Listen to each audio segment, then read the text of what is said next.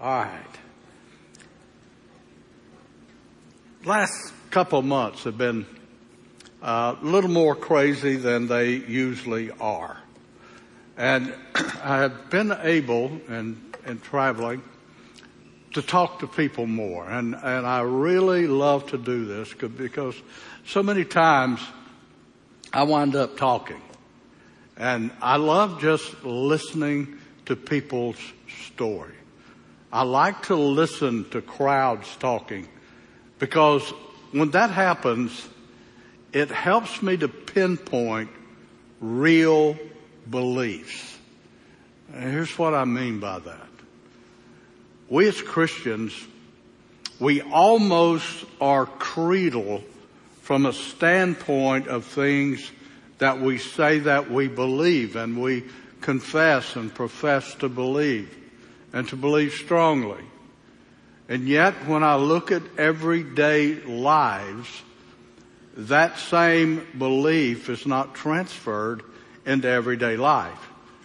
And, and it makes me wonder sometime if we think that every promise that Jesus gave us was just something to be there, kind of like a good bedtime story we can't, when we can't sleep.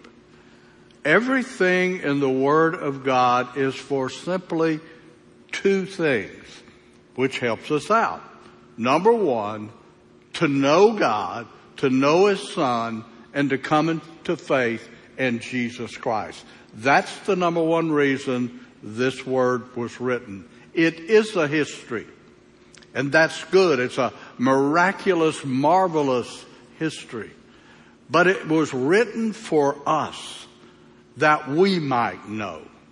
And that for years and years to come, as long as God chooses to delay the return of Christ, this written word is going to be here for generation after generation. But unfortunately for us, many times that's where it stops. The Word of God is to be in us, through us, and for us to equip us Monday through Sunday. How do we live life? How do we face the issues? You know, right now, we, we had just finally shook the COVID stuff that I'll be honest with you, the government eh, has been using against us to turn us into a socialist country. Socialism simply drives people to want things the government's withholding, to be afraid of things that only the government can fix, and to seek the government as the actual God in their life. And that's the whole role and, and, and drive of socialism. And we, we have that going on right now. Now, I'm not saying that COVID is not real. It is just like every other flu, every other disease that we've had down through the eons of time. But you see the thing that has happening to us, there is a fear factor that makes us afraid. And there's a passage of scripture that says that when we fear, it casts out God's perfect love. Because see, it's not just a warm, cuddly feeling to say, Jesus loves me. There's power in that statement. He's sovereign. He loves me. He said he would go before me. He said he'd go in back of me, beside me, on top of me. He said there was nowhere that I would ever go in life that he had not already been and was waiting for me to get there. And we today, it's, it's with everything that's going on. People are afraid. Uh, there's wars in the Middle East. Uh, all of this stuff that causes people to react, stay home, and withdraw from the crowd. And you see, that is one of the devil's basic tactics. Get you alone out of the crowd, out of your friends, out of your support system, and all of your strength many times just goes away. This morning, I'm going to bring out one of my favorite passages of scripture. The fifth chapter of the book of Romans. I love this passage. Paul is telling us something very important. Our relationship and our hope is through faith and faith alone. Now in Paul's day, he had the, to battle a Jewish nation that had long believed that if they could just keep the Ten Commandments, if they could just keep all of the other commandments that the rabbis added, if they could just do that, everything would be okay. And of course, those commands were never, never a way of salvation. They were simply to do two things. Point out the fact that we cannot be good enough, long enough, and point us to Jesus Christ in order that He can do the one thing that will change us. And that is to give us a new life. You say today, well, we don't worry about the law. Yes, you do. I hear people talking every day about hoping that they're good enough. Hoping that they're doing the right stuff. And people spend their life measuring their favor with God on the stuff that they don't do and the stuff that they do. And when you fail, like we all will, when we fail, we become discouraged. Satan comes in and helps us become disillusioned. And pretty soon we turn our back on the only hope that we have. And that's Christ and His Word faith alone. I wrote these things down. Faith simply means that you believe what God says. Now, you know, everybody's got the bumper sticker. God said it, I believe it, that settles it. Well, guess what? Whether you believe it or not, it's settled.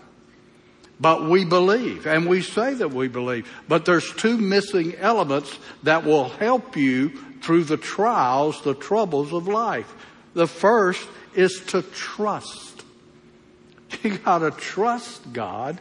You gotta trust God in what you say you believe. And when you do that, something amazing happens. There is a strength that comes in us. There comes a boldness that comes in us. And it's not self-generated. It's through the Spirit of God as, eh, eh, because you see, to be filled with the Spirit doesn't mean that we're kind of like a quart low. Like a lot of cars, you have to check, put a little gas in and fill it up with oil. No, that's not what it means. To be filled with the Spirit is the degree to which you are simply obeying the Spirit of God. And so when we walk believing, when we walk trusting in God, that is the step. The second is simply this, this trust puts belief in motion. You know, we all were out in Oklahoma and Wendy bought my airline ticket and I trusted that when I got there, the plane would be there and I trusted that when I sat down in that seat that the pilots were there, they were sober, they knew how, to, they didn't take a 30 day trial on how to be a pilot. They knew what they were, were doing and that aircraft was going to be able to get off the ground safely and come in. But none of that belief would work itself out, even with the ticket in my hand, till I put myself in a seat and buckle in. And you see, I'm afraid today what's absent in the world in the witness of Christ is buckled in Christians. So guys, I want to encourage you. Buckle up. Trust God. Put belief in motion. Faith is to act on that belief. So let's go to Romans 5. Jean, bring her up, please, sir. Therefore, because of what Paul has already said in the preceding chapters talking about Abraham, that it is, salvation is through faith alone and Abraham trusts. And it says, the last thing it says is that he, Jesus, was delivered over to death for our sins, which means Jesus paid our sin debt for us, all of our sins, past, present, and future, and was raised. He was raised in, for life for our justification. That's the gospel of Christ. All the other stuff people add isn't the gospel. The gospel is Jesus came to earth as the man. He came to earth. He paid our sin debt on the cross. He died. They put him in the ground. He was dead. Three days later, he was resurrected. That is the gospel and the only gospel that saves. Now there's a lot of other stuff that happens because of that. That's the gospel. So, because of all of this, we have been justified. We have been, this is not an ongoing process. Here's what you need to understand. Sanctification is like this. Paul said that we are saved, we are being saved, and we will be saved. All of the tense. What that meant was there's a time and place in all of our life when we hear the gospel call, we come to Jesus and we are saved. We are being saved because every day we're learning how to be the new creation in Christ. How to take off the old and put on the new. We're doing that every day and we'll continue. Then one day we will be saved because we're going to close our eyes and we're going to leave this earth and we're going to wake up in an instant in the, right in the presence of God. And at that moment, we are saved for an eternity. Justified is a one-time legal occurrence. It's like being in, in a courtroom and the judge hits the gavel and says, you're justified to have faith. That's something that God adjudicates to us through His Son and through His blood and through His resurrection. And it means if you're living any other type of life other than a victorious life in Christ, you're living the wrong life. You're living not the life that Jesus died and was resurrected to give. Therefore, we are being justified through faith we have peace with God. There's two pieces. There's the peace with God. That's what Paul is talking about here. Peace with God means this. We don't hear it preached or talked about, but you need to understand that if someone is lost and not in a relationship with Jesus Christ, he is rebelling against God. That person is saying, Jesus wasn't the Son of God. Jesus' sacrifice is not enough. It's a nice story about the, the Christmas story and the wise men and the shepherds, but it's, it's just something I can't grab a hold of. When a person lives in this life eh, rejecting Jesus Christ, you are saying in fact to God, you are a liar and there is a wrath of God that is stored up against all unrighteousness. That means you have an enemy if you are apart from Christ. Now, I'm not being hateful or mean. For 29 years, I was an enemy of God. For 29 years, I was too stupid to realize that God could have just snapped his fingers and I would be dissolved and gone justifiably because of my rejecting for him. But God in all of his grace and love revealed himself. And when I came to Christ, when you came to Christ, we have peace with God because we know if we were to die, we will be in the presence of God. We know that God is absolutely sovereign in any way. We know that God never wakes up reads the paper or watches Fox News and says, wow, I didn't know that. No, He is sovereignly in control of this earth. And we're going to find out in just a few minutes that no matter what kind of valley or darkness or, or harm that we go through, God is taking us through there for one reason, to make us what He died for us to become. Peace with God. When you have peace with God, God is sovereign. Nothing's going to happen to you without God saying it's okay. And the worst thing is if you die, you're going to be in the presence of God. You are at peace. But that brings another peace. Right now, people are shook up. I have never seen a time in my ministry when Christians fear the return of the Lord. Now you may think that's, I'm wrong. I'm not wrong.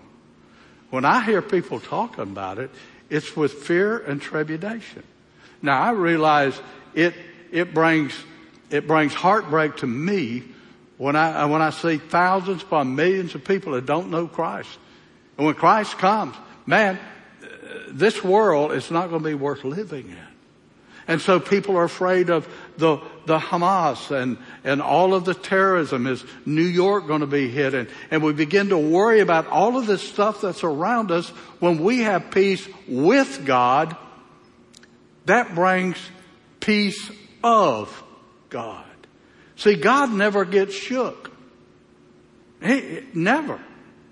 God is always right there moving along in His power because He knows what He's doing.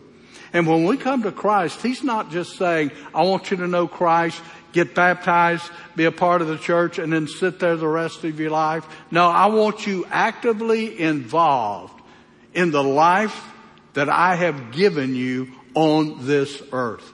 You see, Jesus is gone. He quit walking on this earth back in the first century and he's gone. And he said a prayer in John 17 before he left about everyone who would believe in him and become followers. And he was saying that in that prayer that we would reproduce. He said in that prayer that we would become strong, that we would be his witnesses. So when you have peace with God, you have peace of God. Here we go. Through whom we have gained access. You remember when the uh, the curtain was torn from top to bottom? All of a sudden, anyone could go into the holy of holies. Our access is through Jesus Christ. How? By how good we are on a particular, no, by faith until this grace in which we now stand. And we boast in the hope of the glory of the Lord. It's not wrong to boast when you're boasting in the Lord. When you're boasting what God has done. When you're boasting on what God is going to do based on His promises. Those are the things that we boast in. Not only so, but we glory also in our sufferings. This is where the metal meets the road. We, we get excited and read those first words, and then when it gets here, we don't glory in our sufferings. Now, I'm not saying you should be one of those people that like to be hurt. I don't know what they call them, but I call them crazy. But anyway, that's not what I'm talking about suffering in our life shows us we're not God and He is. It shows us we're not in control and God is.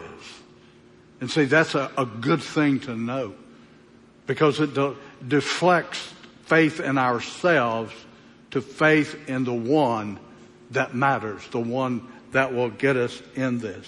And when we glory in our sufferings, it's for this reason. Because we know that suffering produces perseverance. Keeping on, keeping on. That is the truest sign of a real believer. Do you persevere through the trials, tribulations, and sufferings of life?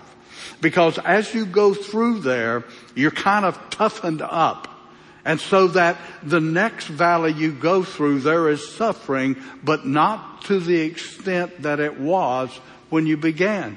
It's, we know this is going to produce perseverance. When you read the first chapter of the book of James, it says this perseverance brings forth maturity. You grow up in Christ. But this perseverance does something else. Perseverance produces character. This, listen, character doesn't come out in suffering. Character is made in suffering. Character is made in the trials that we go through and the things that we face in life. Because God is teaching us that we do nothing in this life alone. Because Satan's one great lie is that we are alone. We're the only ones that think like we do. We're the only ones and there's nothing here to protect us but this developing this character, this quality. Let me give you an example of a character. The love of God is an example of the character of God himself. God is always love in everything that he has ever done and everything that he will do. That's a part of his character. God, through our sufferings, is bringing about this enough. We will not quit. We will continue, which produces our character, and character produces hope. Let me tell you about this word hope. When I was a kid, I, gets about this time of year, somebody'd say, what are you going to get for Christmas? What do you want? Well, I hope I get a bicycle. I hope that I do this. I get that. It's hope based on nothing other than my feelings of what I want, which is not secure. This hope right here means something that is certain. I'm hoping that God will carry me through this life, through every situation in life. War in the Middle East, the COVID, pneumonia, this happening, that happening. That is a hope that is absolutely steadfast and sure because that's what's going to happen. And when you rejoice that hope, you're casting out negativity, you're casting out lies, and you're standing in the promise and the character of God. It is absolutely true. I'm hoping. And it's based on something that is consistent with God's love. And hope does not put us to shame. Have you ever been ashamed in your life? Go ahead. I have. I've done things that I was ashamed of. But I want to tell you something. If you're afraid that you're going to go through suffering and perseverance, building this character, hoping in God, and all of a sudden God is going to disappoint you, stop it. You see, that's the key why a lot of people don't continue. I've had people say, my mother disappointed me. My father disappointed me. My wife left me. My children. And they'll give you me a whole list of why they don't have any hope or any joy.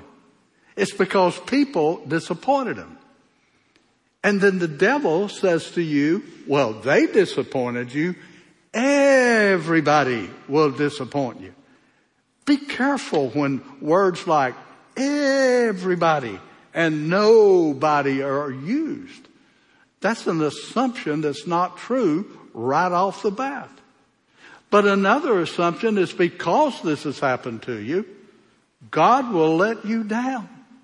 Listen, I dare you to study the Bible enough to show me where he let anybody down. If you remember, on that last supper, there was something that we don't talk about a lot. Jesus, knowing the heart of Judas, gave the man that was going to sell him out an opportunity. You see, he offered him his body and his blood, and Judas rejected it.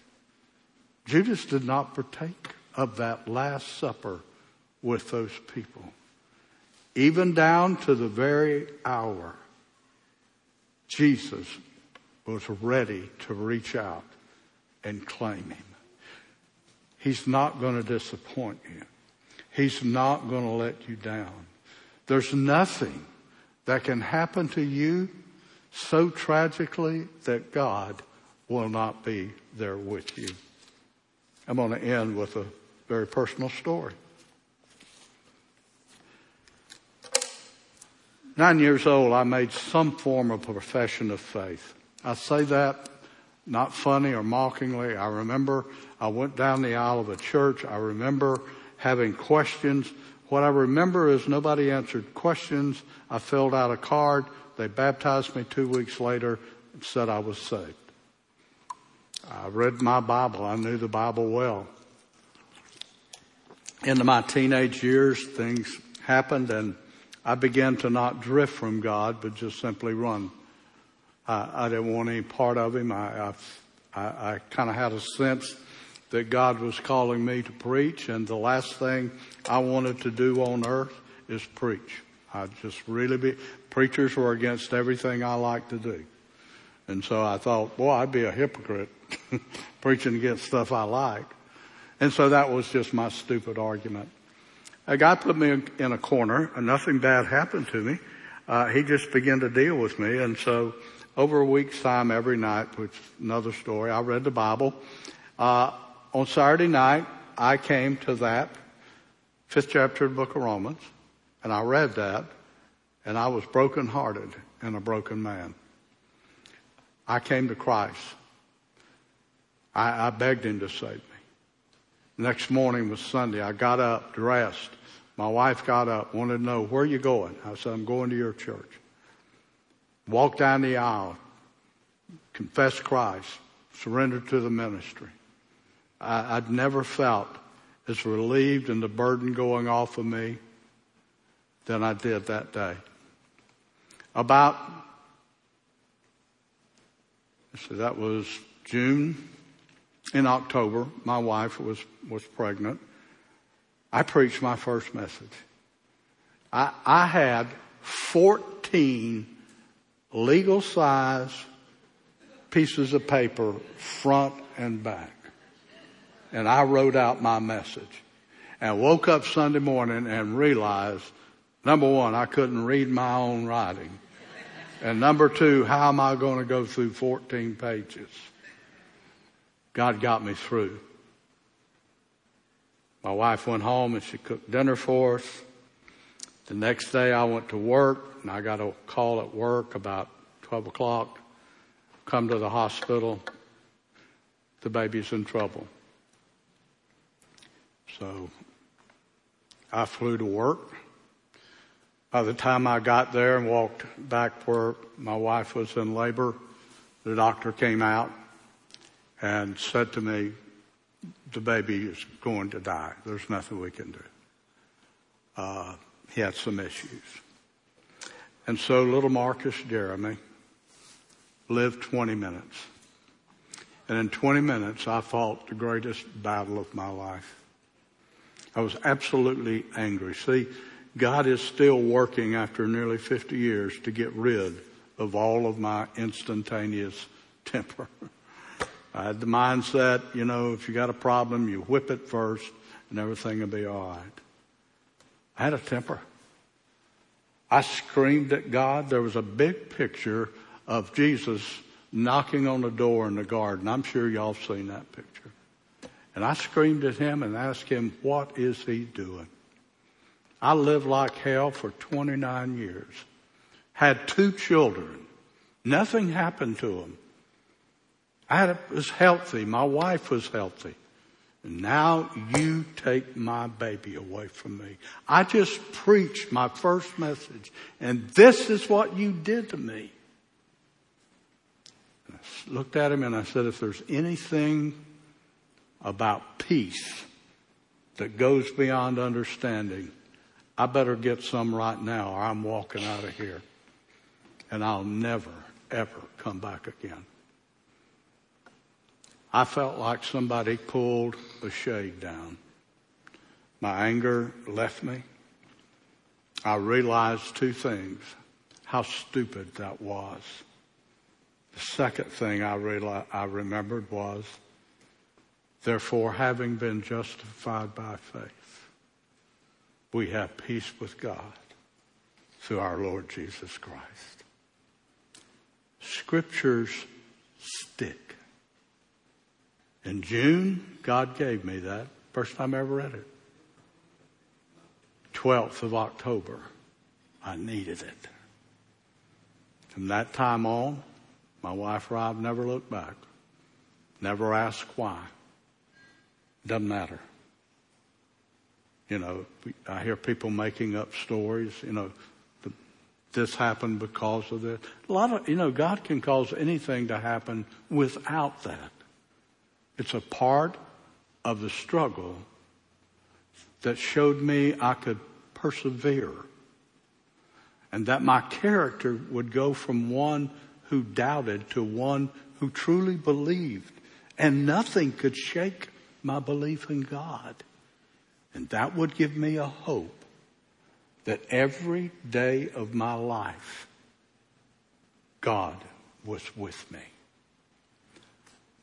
Friends, I, I love you. You're my peeps, okay? You're not Joe's, you're not Cord's, you're mine. And, you know, we're comparable age. And if we're not careful, sometimes we'll get afraid of stuff because we're not as confident as we used to be. Sometimes we're more forgettable than we, than we ever have been. And we just aren't certain.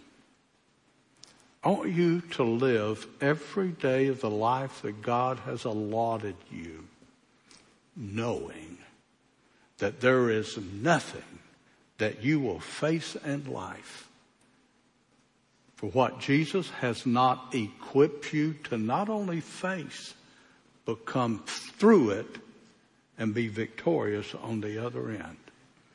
Because he's already been there and he's going with you.